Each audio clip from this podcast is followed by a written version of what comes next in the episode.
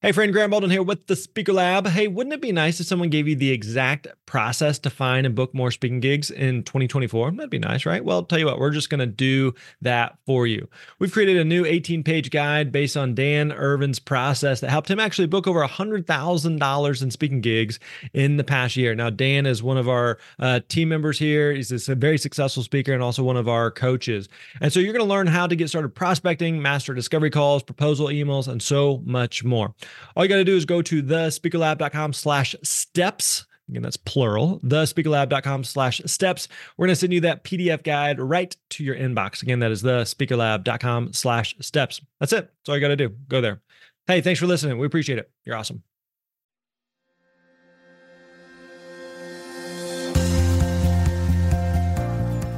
Hey, what's up, my friends? Grant Baldwin here. Welcome back to the Speaker Lab podcast. Good to have you here. Hey, whether you're a brand new speaker, you're just getting started, you're trying to just find your way in this crazy sometimes confusing and complicated speaking world, or for you, maybe you've been doing this for a little while and you're trying to figure out how to get paid more or just find more speaking engagements, you have come to the right place. Really glad that you're here. Uh, we got a great guest for you. Before we get into that, if you haven't already, I would encourage you to check out a new free guide we put together on seven proven steps to finding and booking paid speaking engagements. Seven proven steps to finding and booking paid speaking engagements. So if you want to download that free guide, you can stop by thespeakerlab.com slash guide. Again, that is the speakerlab.com slash guide and check that out. All right, so today we're talking with my buddy Brian Fanzo. He has a cool last name, Fanzo, F A N Z O, just like it looks, Fanzo.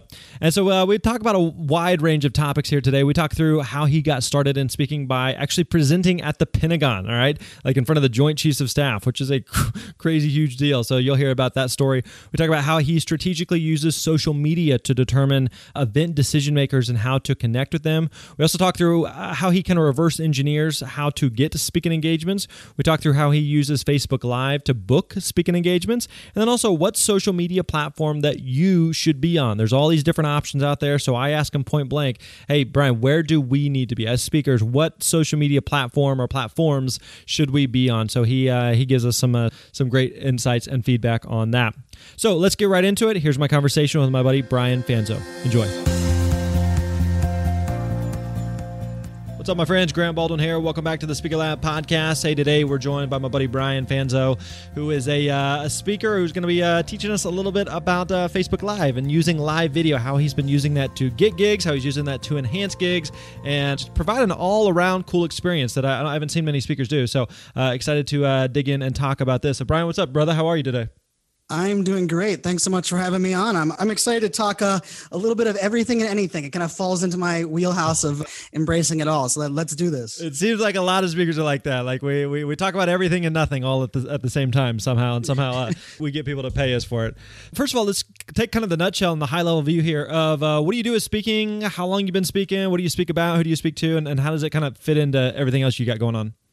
So yeah, you know, for me, you know, like you said, kind of having that random background, I I always introduce myself as a, a, change evangelist, and it sounds kind of fluffy, but I I have a very random background. I I was a computer science major. I worked for the Department of Defense for nine years deploying cybersecurity and social business collaboration tools. Huh. I left that space, went to a, a data center cloud computing startup uh, where I became kind of the face and the evangelist of that brand. And then about three years ago, I, I jumped into more of the entrepreneur space. And for me, it's it's funny because my speaking career actually started really early on and and for the listeners that don't know you know my tagline that I got kind of labeled on early on in my career was, you know, I talk fast and I tweet faster. So I always like the caveat that I do talk fast and I, I will try my best not to talk too fast. But right outside of, after graduating college, I was in cybersecurity and, and I got kind of blessed to be one of the few millennials or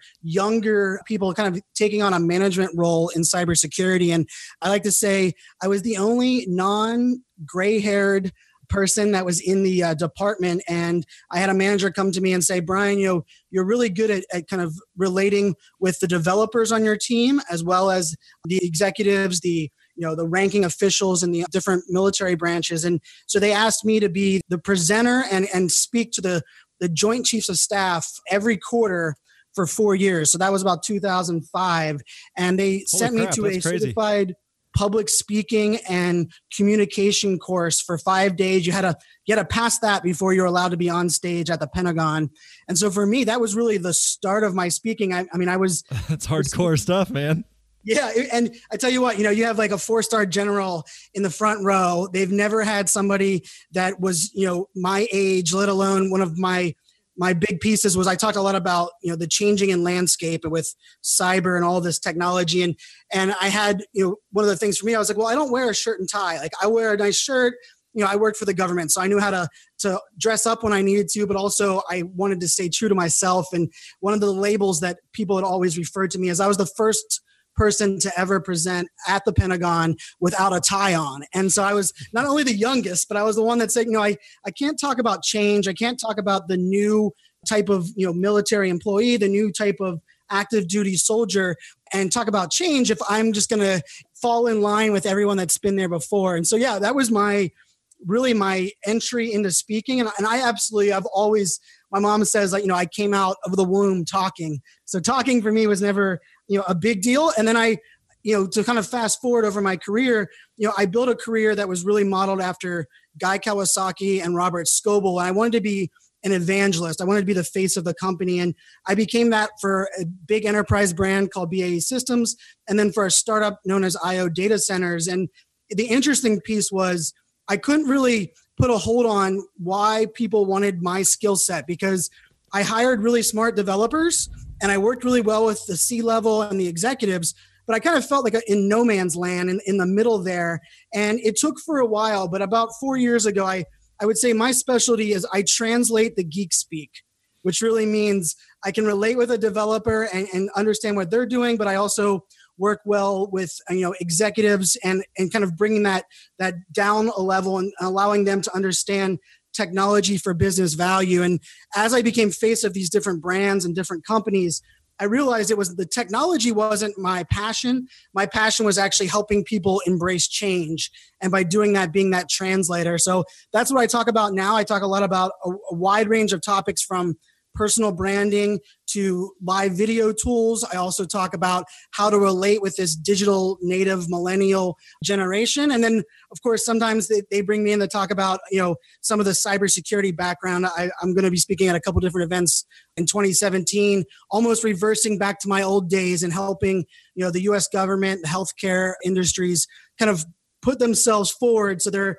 embracing the customer of tomorrow so yeah i, I definitely have a background that most people that would consider themselves a marketer or social media person haven't had you know trips to iraq afghanistan presented at the pentagon but uh, I think it, it, makes me unique, which you know we all as speakers love to know how we're, we're unique from everyone else. For sure, for sure. You said a couple things there. I want to I want to dig into. So it sounds like for a little while, in addition to the government, that you were just kind of like you were saying, speaking as kind of a, an ambassador for an organization or a group or, or the government. At what point did you decide to make the shift to? I don't want to just speak as an ambassador or representative for another organization or group. I want to do this on my own. I want to begin creating my own platform. How did you make that transition? So it was actually really weird in the sense that, and you know, we talk a lot about lists and rewards. And if you're in this space, you know, you get the top 20, you know, Forbes speakers, and it's really just some Forbes art, you know, Forbes author that just picked 20 of their friends. And and there's always things that are thrown around there. But for me, I was awarded the uh, top 25 social business leaders of the future in 2014 by The Economist. Wow. And my CEO came in, I was working at the data center company, and and he's like, Brian, apparently other people think you're an influencer. and he's like, and they love what you're doing. So they, they're going to give you this award. You're going to travel around with Scott Monty and these other 25 business leaders. We're going to send you to a TED talk so that you can sit in the audience and and I remember the light bulb kind of going off at that moment. And because up until that time, I didn't realize how lucky I was to have access to the stages that I had because it was a brand that booked me. I had a CEO that was very, he loved the stage, but sometimes would just say, well, this audience isn't for me. Brian, you take my spot. And I keynoted at, at VMworld, you know, in front of a, you know, an audience of almost 12,000 people. I was at AWS, Amazon's big event mm-hmm. in front of 8,000 people. But then all of a sudden, when I, I got that award and I started looking at my personal brand, when I became an entrepreneur, I couldn't get on a side stage of a side stage, right? Mm-hmm. And for me, it was that weird shift of I realized because of that award that I was getting recognized for my own individual work, but I did not understand how different the jump was from kind of brand sponsorship and appointment of speaking gigs versus really you know hustling and providing your value as a speaker. And so it was a weird shift. 2014 was you know going from these large stages to small local venues telling me you know maybe in a year you could get on there. And uh, that, it was an interesting shift and change for me but that that list being put on that given that award was probably the biggest monumental shift in my career as well as my focus one of the other things you said before was that you tried to model your career after a, a Guy Kawasaki or a Robert Scoble. Were, how were you doing that, and how helpful or beneficial was it to find examples of the type of business that you wanted to build that were a couple years ahead of you?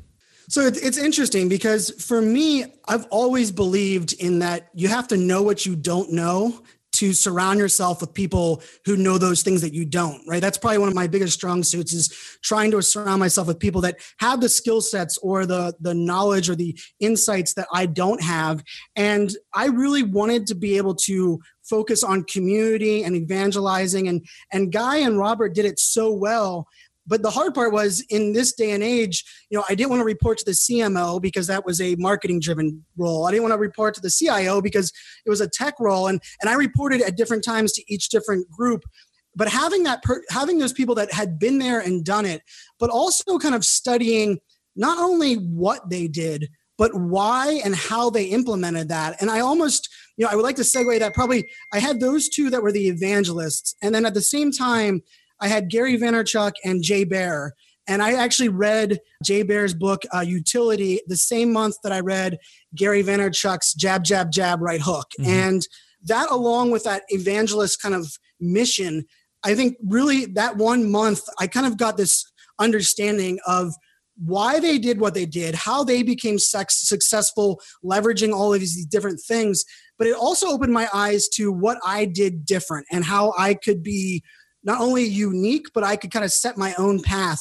But I, I don't believe that I would have been able to do that if I if I hadn't had those people to look at, and also even you know been very blessed that you know Robert and Guy and Gary and Jay in the last three years have had set aside personal time one on one with me in multiple different arenas. So not only having those people to look up to, but leveraging my access and my personal brand i got opportunities to sit down face to face with these with all four of them and really help shape where I'm going right now and, and, and hopefully, you know, where I will going in the next couple years. And the reason I ask is I think it's really valuable to, uh, for speakers at all levels of just to, to find other examples and kind of role models of people who are doing something similar to what you want to do in terms of the industry of, of who they speak to, maybe what they speak about, or just kind of the, the business model that they have. So just finding some examples. So you have some type of blueprint to follow. Now, it doesn't necessarily mean you got to do it exactly like they did it or you need to be a, a copycat version of what they created, but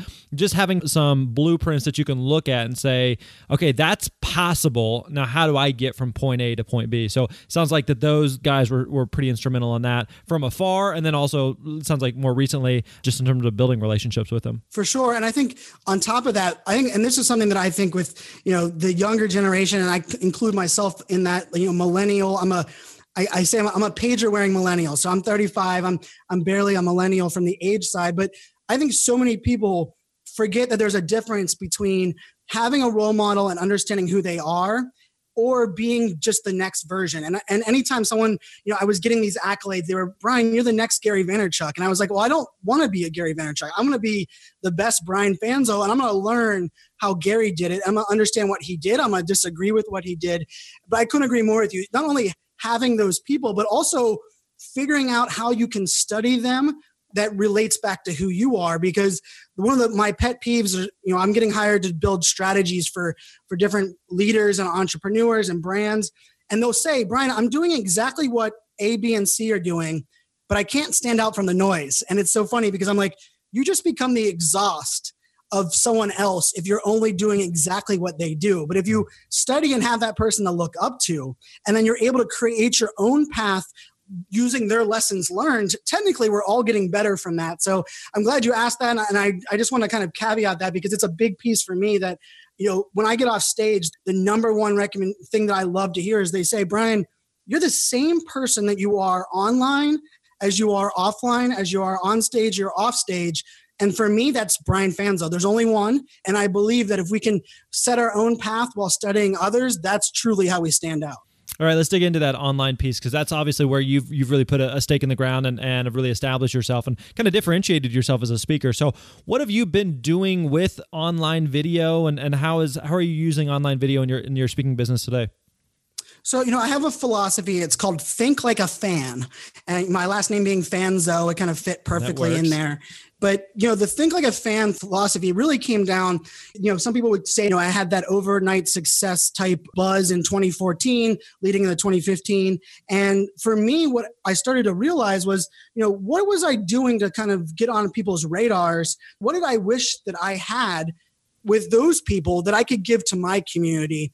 And the word for me, and it's my focus, is called access just the word access. And I use every social channel differently, but I use each one to give access to my community, even my competition, if you would say that. But it's giving people access into who I am, what I do. It was November of 2013 into the start of 2014. I made a strategic goal that said, I'm going to tell my story, I'm going to share my background everywhere and anywhere I can, but not just going to tell people what I do. I'm going to bring people along on that journey. I'm going to tell them how I did it. I'm going to tell them why I did it. And I'm going to give them that recipe to success because you know I, I truly do believe so much of my success is you know i have a community that is not just on twitter or not just on live video but i have a i have a digital community around the world that supports me. And so what I started doing was, you know, I started really giving people access into my thought process. I've done live videos where there was breaking news about the Twitter teaming up with the NFL to do this new live streaming contract. And the news came out an hour after the news came out. I turned on my live video for 45 minutes and I built out a strategy on the whiteboard as if Twitter or the NHL had hired me. And I walked everybody through my thought process, how I build strategies out. And I was really giving them access to my, you know, I would say my true intellectual property on how I build out strategies. And for many, I had people telling me, Brian, what are you doing? You're going to hurt your business. You're going to give away your secrets as a speaker and how you relate with the audience. But for me, it allowed people to understand not only my knowledge set, but I, it allowed them to kind of get a peek into my thought process. And so I use live video behind the scenes. I use Snapchat to share very raw moments. I pretty much am as transparent as I could possibly be as a speaker and as a entrepreneur that you know I share oftentimes the bad as much as the good and I think that didn't really hit me until this year and it all comes into this think like a fan philosophy where it's if you give people access into who you are and why you do what you do, they'll become your advocates, your support system, your biggest cheerleaders. And for me, it was, I wish that I had that access in some of those leaders early on. And it was my turn to come back to the people that were, that are following me and said, I'm going to give you access into everything and anything I can. And it's been amazing how, you know, I'm a guy that wears a hat and some, you know, Chuck Taylors that are bright colored on stage. And I walk people through my, the reason for me doing that. And one of the people that hired me to speak said, Brian, you know, I just thought you were, you know, trying to be trendy and hip. And I understand who you are now. And they're like, is it okay that I'm going to write in your contract that you have to wear a hat on stage? and for me, I was trying to force people into this habit. But when I let people in to see who I am, they started coming to me and really helping me share my story. And, and it's been, uh, I'm truly a result of having an amazing community. And I believe I have that amazing community because I I give them access into so much of my life and what I'm doing as a business. It reminds me of a buddy of mine. He like his one of his core business philosophies is to teach everything you know, meaning that I'm gonna be like in my workshop working on this and creating this thing, but also instead of just like bringing it into the world, then I'm gonna come back and I'm gonna show everyone exactly how I, I did it. And it's kind of like famous chefs that it's one thing to serve this this you know amazing dish. It's another thing to say here's the exact recipe on how I did it, so that you can go home and you know do your best to, to duplicate it or replicate it. So it sounds like that's a bit of what you're doing as well. Is just kind of showing a peek behind the magic curtain to say this is you know this is what we're working on. This is how we're creating it. And again, like you're saying, sometimes it goes well and sometimes it doesn't. So it sounds like that that's been a lot of your content and social and just marketing strategy just in general. It, it, was. And I would think it was actually a light bulb going off because, and it was my dad. My dad's not into social media or digital. He's a, he owned a, a candy company that he grew extremely successful. And my dad, my dad kind of hit me one of these things, you know, a while back. And he just said, you know, son, the reason that you're successful in life and in business and the reason you're, you've been doing all of these things is that you've always been okay with being yourself. You've always been okay with, sometimes standing out for uh, good reasons or bad reasons, but kind of owning who you were. And he's like, Are you doing that online? And I realized social media, video, marketing, it's super easy when you can be yourself. But when you have to present something that is not you, or you have to fluff something up, or you have to put a magic curtain, or you know you have to convey something that really isn't who you are it's a lot of work and i can honestly say for me once that light bulb went off i was willing to lose gigs, lose opportunities as a speaker if people didn't accept the fact that I had tattoos or I wear my hat backwards or I shared all of these things. Because for me it was that idea that if all of these things if I lose ones those are ones probably that I wasn't going to be successful with before. And if I gain other ones that that people can know who I am that's really where I wanted to go. And I think it also comes down to Warren Buffett quote you know where Warren Buffett said you know he had no problem leaving his playbook for every investment he's ever made on the airplane seat when he gets off an airplane one day because he believes that he is the reason that that playbook comes to life. And i, I like to think you know that we kind of realize our own true value and who we are as a speaker.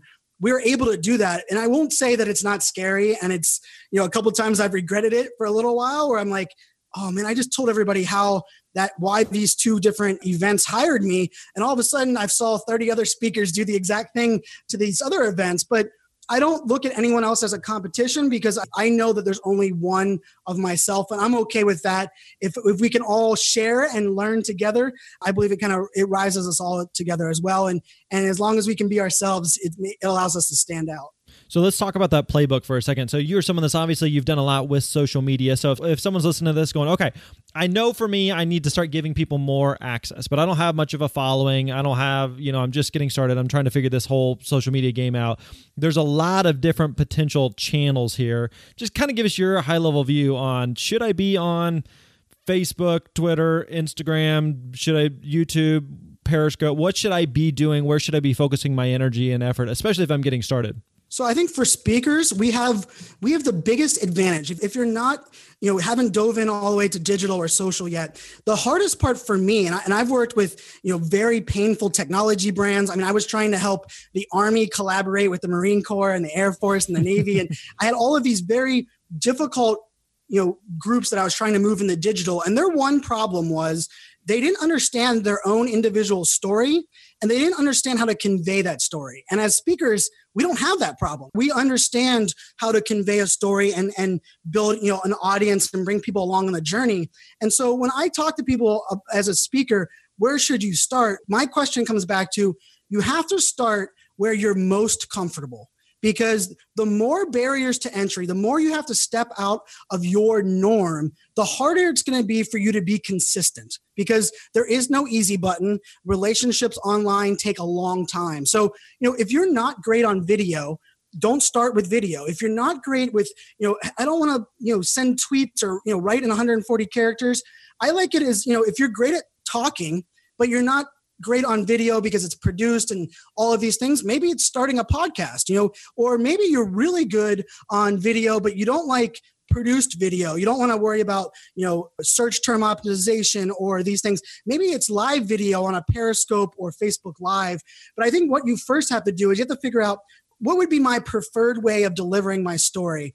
But i, I will caveat that with this one stat and the stat is 79% of internet traffic by 2020 will be video. So this is a Cisco index score. Cisco index 79% of all internet traffic will be video. So, you know, hmm. for the listeners, I believe video is where it's at. I think it's it doesn't have to be produced video. It can be, you know, very ad hoc. It could be you talking into the camera. And for a lot of people, even for speakers, you know, I'm an extrovert and it's amazing for me how many speakers especially you know in the groups that you know grant you and i are part of Uh, the extroverts are actually the rare part, right? Yep, There's so exactly. many introverts that are massively successful speakers. And for me, I often tell those that are even if you're an introvert and video scares you, the video doesn't have to be on you, right? There's a camera on the back of your phone as well as the front. So maybe it's documenting the people on your team or you know maybe using video to do you know the testimonial interviews and, and you're asking other people how they felt about you because i think video is scary for all of us. And it was scary for me when i kind of dove in.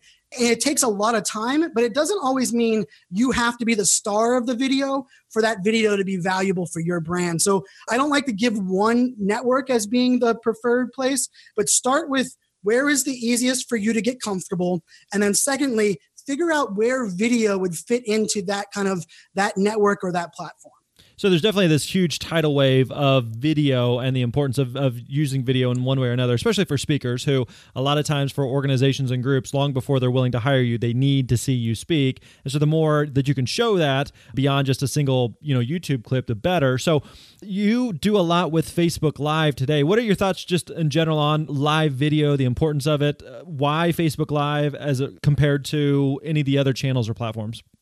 Sure. So, you know, it's kind of like, you know, with email marketing and really it's, you know, with even if you're hiring a, a, speaker agency, it's all about, you know, how do I get my story in front of the right audience in a delivery method that they actually want to consume. And I actually look at Periscope, which is the the live video platform owned by Twitter, and then there's Facebook Live. And those are the the two live mobile video platforms that are, are probably the biggest names out there right now.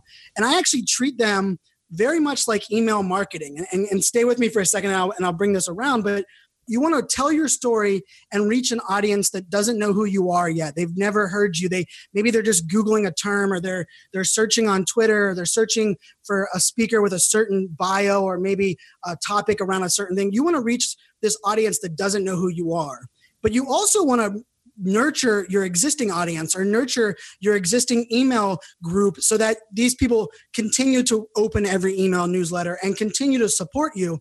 And so I actually use both Facebook Live and Periscope. I use Periscope as my platform to reach an audience that doesn't know me yet because on Twitter you don't have to be following me. You don't even have to like me. Maybe you're just searching it for the, you know, millennial technology speaker and maybe I'm giving, you know, a live video background on, hey guys, this is me, you know, preparing my new presentation. And someone just searches those terms and can tune into that live video. They can watch, understand who I am. They can even ask me questions. That's where I use Periscope. And then Facebook Live, I use it for not only my shows and preparing kind of a, a, more polished show type piece, but it's it's nurturing that existing audience. And you know, I I love my Facebook community, but sometimes it's reminding them, hey, did you know this is what I'm doing? Or hey, let me help you guys you know embrace twitter like i do and ultimately it sounds odd but i get hired for a lot of my speaking opportunities that it's people that say hey I, you helped me understand twitter i want you to speak on motivating millennials and people might be like wait a second how does that work but it's because they've understood that I can break things down. I can relate with my audience. I'm willing to say I don't know. I'm I'm in that I would say the the blocking and tackling, but at the same time I'm not afraid to think bigger when I'm on stage. And I, I think maybe that's one of the things that I would recommend if you're looking at Facebook Live or Periscope. And, and you know, and, I, and I've helped a lot of speakers today where I say, you know, give people access into some of your routines or your thought process that yes for you it sounds kind of silly and, and mundane but for so many people you know understanding you know how you book your flights or maybe it's understanding why you build your powerpoints and what's your favorite font and why do you put this font on slides or why did you choose you know this as your intro music? And giving people that access it might sound silly and it might sound like why would someone care? But it's because you're able to leverage and, and kind of break down that barrier between you on stage and you as the human that people want to rally behind. And I really use live video as this opportunity for my community to not only participate and ask me questions, but also see all of the different aspects that make up who I am as a speaker on stage. Yeah, I think there's a lot of truth to that in terms of the whether we realize it or not, I think we live in kind of this voyeuristic society where not in a, a creepy stalker way, but people just want to know, like, why are you doing that? Like, I'm, I know that the, we both have, you know, speaker friends or people that we admire, just entrepreneurs in general, that we were like, I want to just follow you for the day, you know, not in, again yes. in a creepy way, but I want to know, like, why do you do that? Why did you go that way? Why did you, why do you do it this way instead of that way? And just knowing the thought process behind it. So being able to show that and again, kind of pull back the curtain seems like that's been really valuable for you. So I'm curious, since you've been able to use Facebook Live to pick up a few speaking engagements, you know, it's one thing to just like, okay, I'm going to just flip on the camera and do this, this Facebook Live teaching or training or whatever it may be. But how do you make sure that the people, that at least some of the people that are watching are potential decision makers and clients because you, you don't necessarily know who's on the other end and who's watching. So, how do you make sure you could have plenty of people that are watching you, but have zero ability to ever hire a speaker? So, how has that kind of panned out for you? So, you know, I would say that's probably my secret weapon. And the secret weapon, and not so secret, but the idea that I use social listening and strategic listening on digital as a whole to understand my target audience. And oftentimes it's not the person that would book me, but it's the person that influences who that person should book. And it's amazing. Snapchat has given me four or five speaking gigs this year and i don't have an audience you know the person that's actually writing me the check to speak but i have the people that are that have the ear like they're influencing the influencer or influencing the decision maker and the way that i i kind of i leverage social to, the, to then dictate what i talk about is that i will tell you you know I, I'm doing the list right now, and I strategically picked out probably 30 events last year for 2016. And I said, I'm going to follow I'm going to follow that event hashtag on Twitter. I'm going to follow that brand on social media. And then I'm going to follow what the speakers are that are speaking at that event this year. What are they sharing? What kind of content? Who are these event listeners? Who are they actually, you know, listening to? What is the stuff they care about? And then what I end up doing is I, I start to kind of take that back into my world and say, okay, if that's their pain points, if that's who they enjoyed, how can I integrate that into my story and deliver that without going to them and saying, hey, hey, hey, you know, I can talk about that too. It's more about, hey, how do I educate my audience that I also have that background or that I can focus on that. So I use a lot of things like, you know, it's funny, a couple of the events that I really wanted to speak at, I started to figure out, okay, well, the CEO of that of that brand or the the event manager, they love to share lots of content about uh, Wall Street Journal links and Forbes articles. So what I started doing was understanding, okay, what kind of Forbes articles are they sharing? Okay, they're sharing ones about millennial entrepreneurs that are failing. You know, and I, I created a blog post that said 10 things I learned about myself, or 10 things as an entrepreneur I learned that I suck at. And it was my failures as an entrepreneur. And I put that as a blog post. I did it as a Periscope. I created a Facebook Live video about it. And for me, it's less about going and pulling those people to me. I think that's the old way of doing it. It's more about how do you educate your audience where they prefer to be educated at. And my key to that is I do different types of content on each platform that I think they would be listening on, but I am very strategic in understanding their pain points because let's face it, you know, people will will tune in if you're helping them, if you're help if you're helping them solve a problem, if you're making them better, you're providing value or you're entertaining them. And the easy part for me is there's so much data, so much out there in today's you know digital space that if you really want to speak at an event, you really want to get on this person's radar, you can do a couple of things oftentimes using you know google alerts and search and some of these you know basic things that are out there understand what they care about and then just start creating that and getting on their radar that way because for me that that long-term play not only has them coming to me and, and oftentimes you know one of the first things that these brands will say will say brian i've heard about you for a long time and i just feel that i need you at my event.